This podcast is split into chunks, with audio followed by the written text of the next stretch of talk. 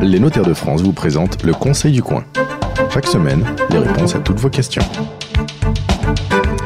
Bonjour à toutes et à tous et bienvenue sur la radio du Conseil du coin. Est-ce le moment d'acheter? Je crois que nous nous sommes tous posé la question à un moment ou à un autre, quel que soit euh, le moment. Euh, chaque année, en tout cas, on nous dit que c'est le moment d'acheter. C'est vrai que les taux d'intérêt sont particulièrement bas. Le crédit immobilier, c'est effectivement ce qui permet d'aider les Français à s'acheter un toit.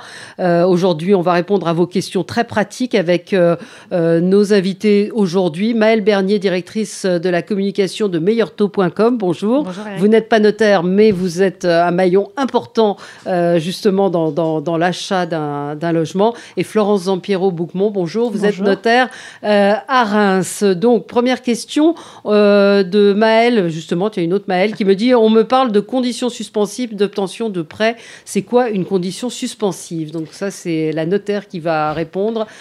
Florence alors la condition suspensive, c'est euh, celle qui va euh, obliger euh, le vendeur et l'acquéreur à réaliser certains éléments de la convention de la vente. Donc on a un pré-contrat qu'on appelle l'avant-contrat, dans, dans, lequel on va énoncer les conditions de l'acquisition. Et ces conditions-là devront être réunies. Et en matière de financement, on a une condition suspensive de prêt qui, elle, est même légale.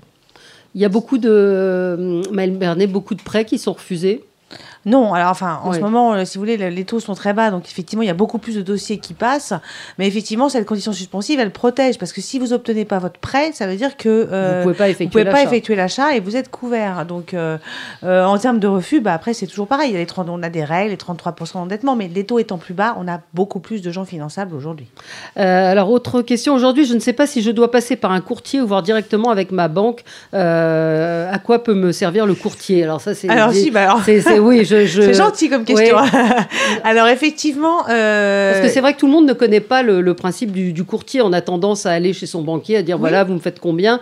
Il faut juste savoir que les taux sont pas les mêmes en fonction des établissements. Alors déjà, c'est vrai que euh, le banquier il va vous proposer le taux qu'il a lui en réserve. Vous êtes un de ses clients, il va pas forcément faire un gros effort parce qu'il n'y a pas forcément de prime à la fidélité dans les banques, comme chez les assureurs d'ailleurs. Le courtier, c'est très simple, il va faire le tour du marché pour vous. Il faut avoir en tête que le courtier n'est rémunéré que si vous allez jusqu'au bout avec lui. Donc il a une obligation de résultat. S'il travaille mal, s'il n'obtient pas votre crédit, ou si pour X raison vous passez avec quelqu'un d'autre, il n'est pas rémunéré. Donc vous n'avez absolument rien à perdre. La différence, c'est que si vous allez voir un courtier, il va interroger toutes les banques en même temps, au vu de votre dossier, il va vous dire, bah voilà, moi j'ai deux ou trois propositions qui correspondent bien à votre profil, et euh, il va également négocier avec votre propre banque. Donc n'allez pas voir votre propre banque avant d'aller voir le courtier, parce qu'une fois que vous êtes allé voir votre propre banque, nous on peut plus rien faire avec votre banque. Ouais. En pratique, nous notaires, nous avons de plus en plus euh, de, prêts euh, qui ont été trouvés par des courtiers. Oui, mm. c'est une tendance qui se. dizaine d'années, on peut dire, se généralise souvent euh, que les clients euh, nous, nous soumettent euh, sans. C'est un, tiers, un tiers du, en fait, il y a un tiers du marché qui est, qui, qui, qui, est financé via courtier. Mais est-ce que vous, vous avez une, une puissance oui. de négociation que n'a pas un bah, particulier tout seul oui. C'est vrai qu'on a déjà des taux qui sont... C'est-à-dire que les banques nous envoient des barèmes qui sont déjà en général plus bas que ce qu'on obtiendrait tout seul. Et puis en plus, on a une, un pouvoir de, de, masse, c'est-à-dire que le courtier, par exemple, si on prend un courtier qui est à Nantes, qui arrive euh, dans une banque X et qui arrive avec 10 dossiers et qui dit, bah voilà, euh, il y, a, y a trois dossiers canons, là tout le monde les veut, ceux-là, il y en a 4-5 moyens, puis il y a les trois, trois derniers qui sont vraiment pas terribles, fais un effort sur les pas terribles et je te file les trois canons. En gros, c'est un peu comme ça que ça se passe.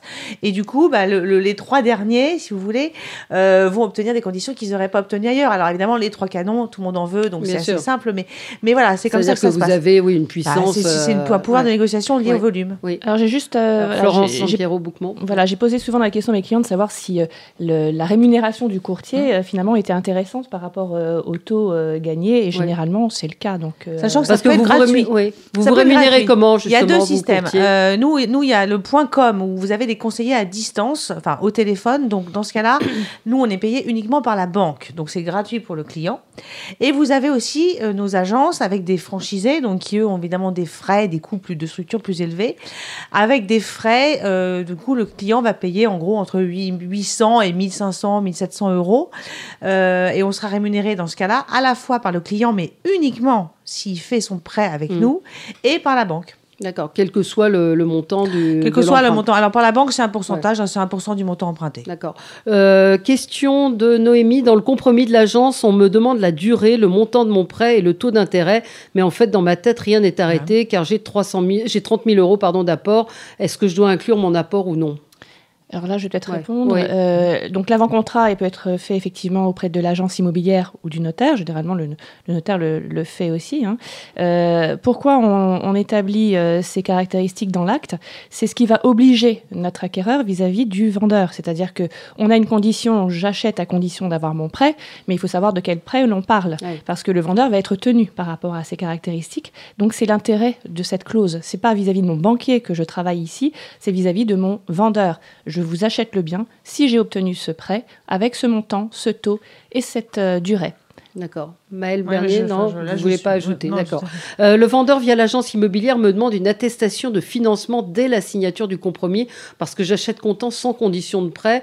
Euh, est-ce que je dois y répondre? Bien sûr. au contraire, c'est juste pour savoir si le dossier est viable, euh, qu'il ira jusqu'au bout de, la signature. Donc c'est une sécurité pour, pour chacun. Ça peut, même, ça peut même lui permettre de passer un peu devant tous les autres qui, sont, qui ont des conditions d'obtention de prêt et même de négocier peut-être un peu plus parce qu'on sait très bien que quand un, un, vendeur à qui on dit on a le cash, on vous l'amène tout de suite et on a, on a un prêt à obtenir, on peut se dire qu'on peut peut-être gratter un peu si la, personne a le cash tout de suite. Donc euh, voilà. Euh, on me demande 5% du prix de vente, nous dit Nicolas, en dépôt de garantie, mais si je n'ai pas mon prêt, est-ce que je pourrais récupérer ces 5% Alors justement, par rapport aux caractéristiques du prêt que l'on avait euh, établi dans l'acte, si l'acquéreur a fait toutes les démarches nécessaires dans les délais qui ont été prévus et il n'a pas obtenu le prêt aux conditions requises, il a la possibilité de reprendre sa liberté, le vendeur aussi, et de se voir restituer son indemnité d'immobilisation. Par contre, si euh, il est hors délai ou il n'a pas fait les démarches et le vendeur arrive à le prouver, euh, là, euh, l'indemnité jouera son, son, service, c'est-à-dire d'indemniser notre vendeur. Mmh. Alors on a une question justement sur la durée légale pour avoir son prêt. C'est un auditeur qui nous dit l'agence me dit que j'ai 10 jours pour avoir une offre de prêt et moi j'ai vu sur Internet que je pouvais avoir 45 jours. Maël Bernier, vous avez. Il n'y a, pas de dur. Enfin, il a pas. Aujourd'hui, vous avez des, vous avez des banques qui sont euh, surchargées de dossiers. Vous n'aurez pas l'offre de prêt en 10 jours, euh, clairement. Alors, euh, vous pouvez avoir un accord de principe, hein, quelque chose, mais vous n'aurez pas, vous aurez pas forcément en main l'offre de prêt. Officiellement, oui. Alors là, c'est voilà, c'est au niveau pratique pour l'obtention des pièces, mais juridiquement et au niveau de la législation de la loi, Scrivener, c'est 30 jours normalement pour obtenir un crédit au minimum. Donc, euh, on parle de 45 jours, pour avoir un certain temps, mais c'est 30 jours pour faire les démarches pour obtenir le, crédit. Donc, il y a toute une, une jurisprudence là-dessus au niveau de, de, la durée. Il faut que ce soit quand même très protecteur de, de l'acquéreur emprunteur. Rafik me dit le notaire me demande 850 euros de frais de prêt en plus des frais d'acte liés à la vente, à la promesse de vente, on ne m'a jamais parlé de, ces frais pour mon prêt. Euh, à quoi ça correspond? Parce que j'ai déjà 500 euros de frais de dossier à la banque. Alors, comment, on comprend? Oui, Les frais dont vous parlez, ce sont les frais de la banque. Oui. Voilà, donc effectivement, une banque qui a... Non, là, c'est le notaire qui lui demande 850 euros de frais de prêt. Alors, c'est encore autre chose, c'est-à-dire qu'effectivement, si euh, la personne demande un, emprunt et que la banque demande la garantie de son prêt sur le bien euh, qu'on acquiert, eh bien, euh, la garantie a un coût. Et c'est ce coût-là qui est reporté sur l'acquéreur au moment de la finalisation du dossier. Et on n'en a pas connaissance au moment de l'avant-contrat, puisqu'on attend de savoir comment le bien sera financé. Et quand on est au moment de la signature et qu'on a entre nos mains les offres de prêt avec les garanties que l'on doit prendre pour la banque, on sait à, ce moment-là combien on doit faire payer notre acquéreur. Mmh. Euh, une question pour vous, Maëlle. Le courtier me dit que je ne le paye que s'il trouve une offre moins chère que mon banquier. Est-ce que c'est vrai? Alors, euh, ça c'est peut-être un courtier qui a établi quelque chose, qui a, mis un petit plus market en disant euh, vous, Me, je, vous me paierez que si je trouve moins cher que votre banquier. Euh, dans les faits, vous payez le courtier, comme je vous ai dit tout à l'heure, que s'il obtient le crédit. Après, si le courtier a envie de faire un petit coup de market en disant je vais vous, forcément vous trouver moins cher que le banquier, j'espère d'ailleurs, mais voilà, c'est du marketing ça. C'est le cas. Le notaire me parle de la garantie, me dit que la garantie la moins chère sur le marché c'est le PPD. Le banquier me parle de ce que me parle parle de ce cautionnement bancaire car je n'aurai pas de frais de main levée. Qui mmh. croit Alors, c'est quoi le PPD C'est le privilège de prêteur de deniers. C'est un, une garantie qui est dévolue par la loi. Donc, euh, de, par cette euh, faculté, on ne paye pas le droit d'enregistrement aux hypothèques, à la conservation des hypothèques. Donc, c'est ce qui fait sa, différence de, de coût par rapport à l'hypothèque conventionnelle. Donc c'est une garantie, hein, euh, que ce soit l'hypothèque ou le privilège de prêteur de deniers, c'est la garantie du banquier.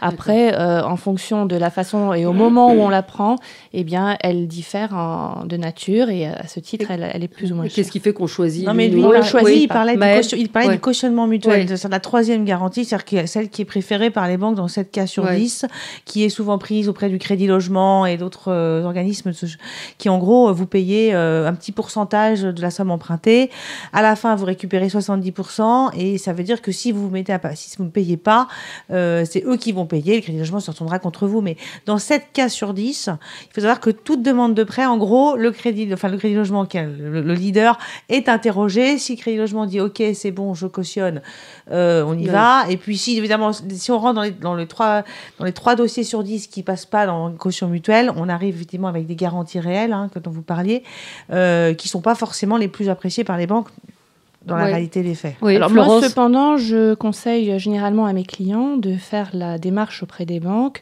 euh, de connaître euh, ce que le crédit logement va leur apporter et quelles seront les conditions, et de demander au notaire quelles seront les conditions euh, de, du coût vis-à-vis de la garantie privilège de prêteur de deniers ou hypothèque, parce qu'il faut savoir que les notaires ont aligné leurs tarifs justement pour être compétitifs sur ce sujet-là aussi. Très bien, merci d'avoir répondu aux questions de nos auditeurs. Merci à toutes les deux. On se retrouve, nous, la semaine prochaine. Euh, vous vous rappelle également que vous pouvez retrouver les notaires chaque premier samedi du mois au café, dans les cafés un petit peu partout en France. Et puis, nous laisser vos questions sur notre compte Facebook Conseil du Coin. À la semaine prochaine. C'était le Conseil du Coin avec les notaires de France. Pour poser vos questions, rendez-vous sur la page Facebook du Conseil du Coin.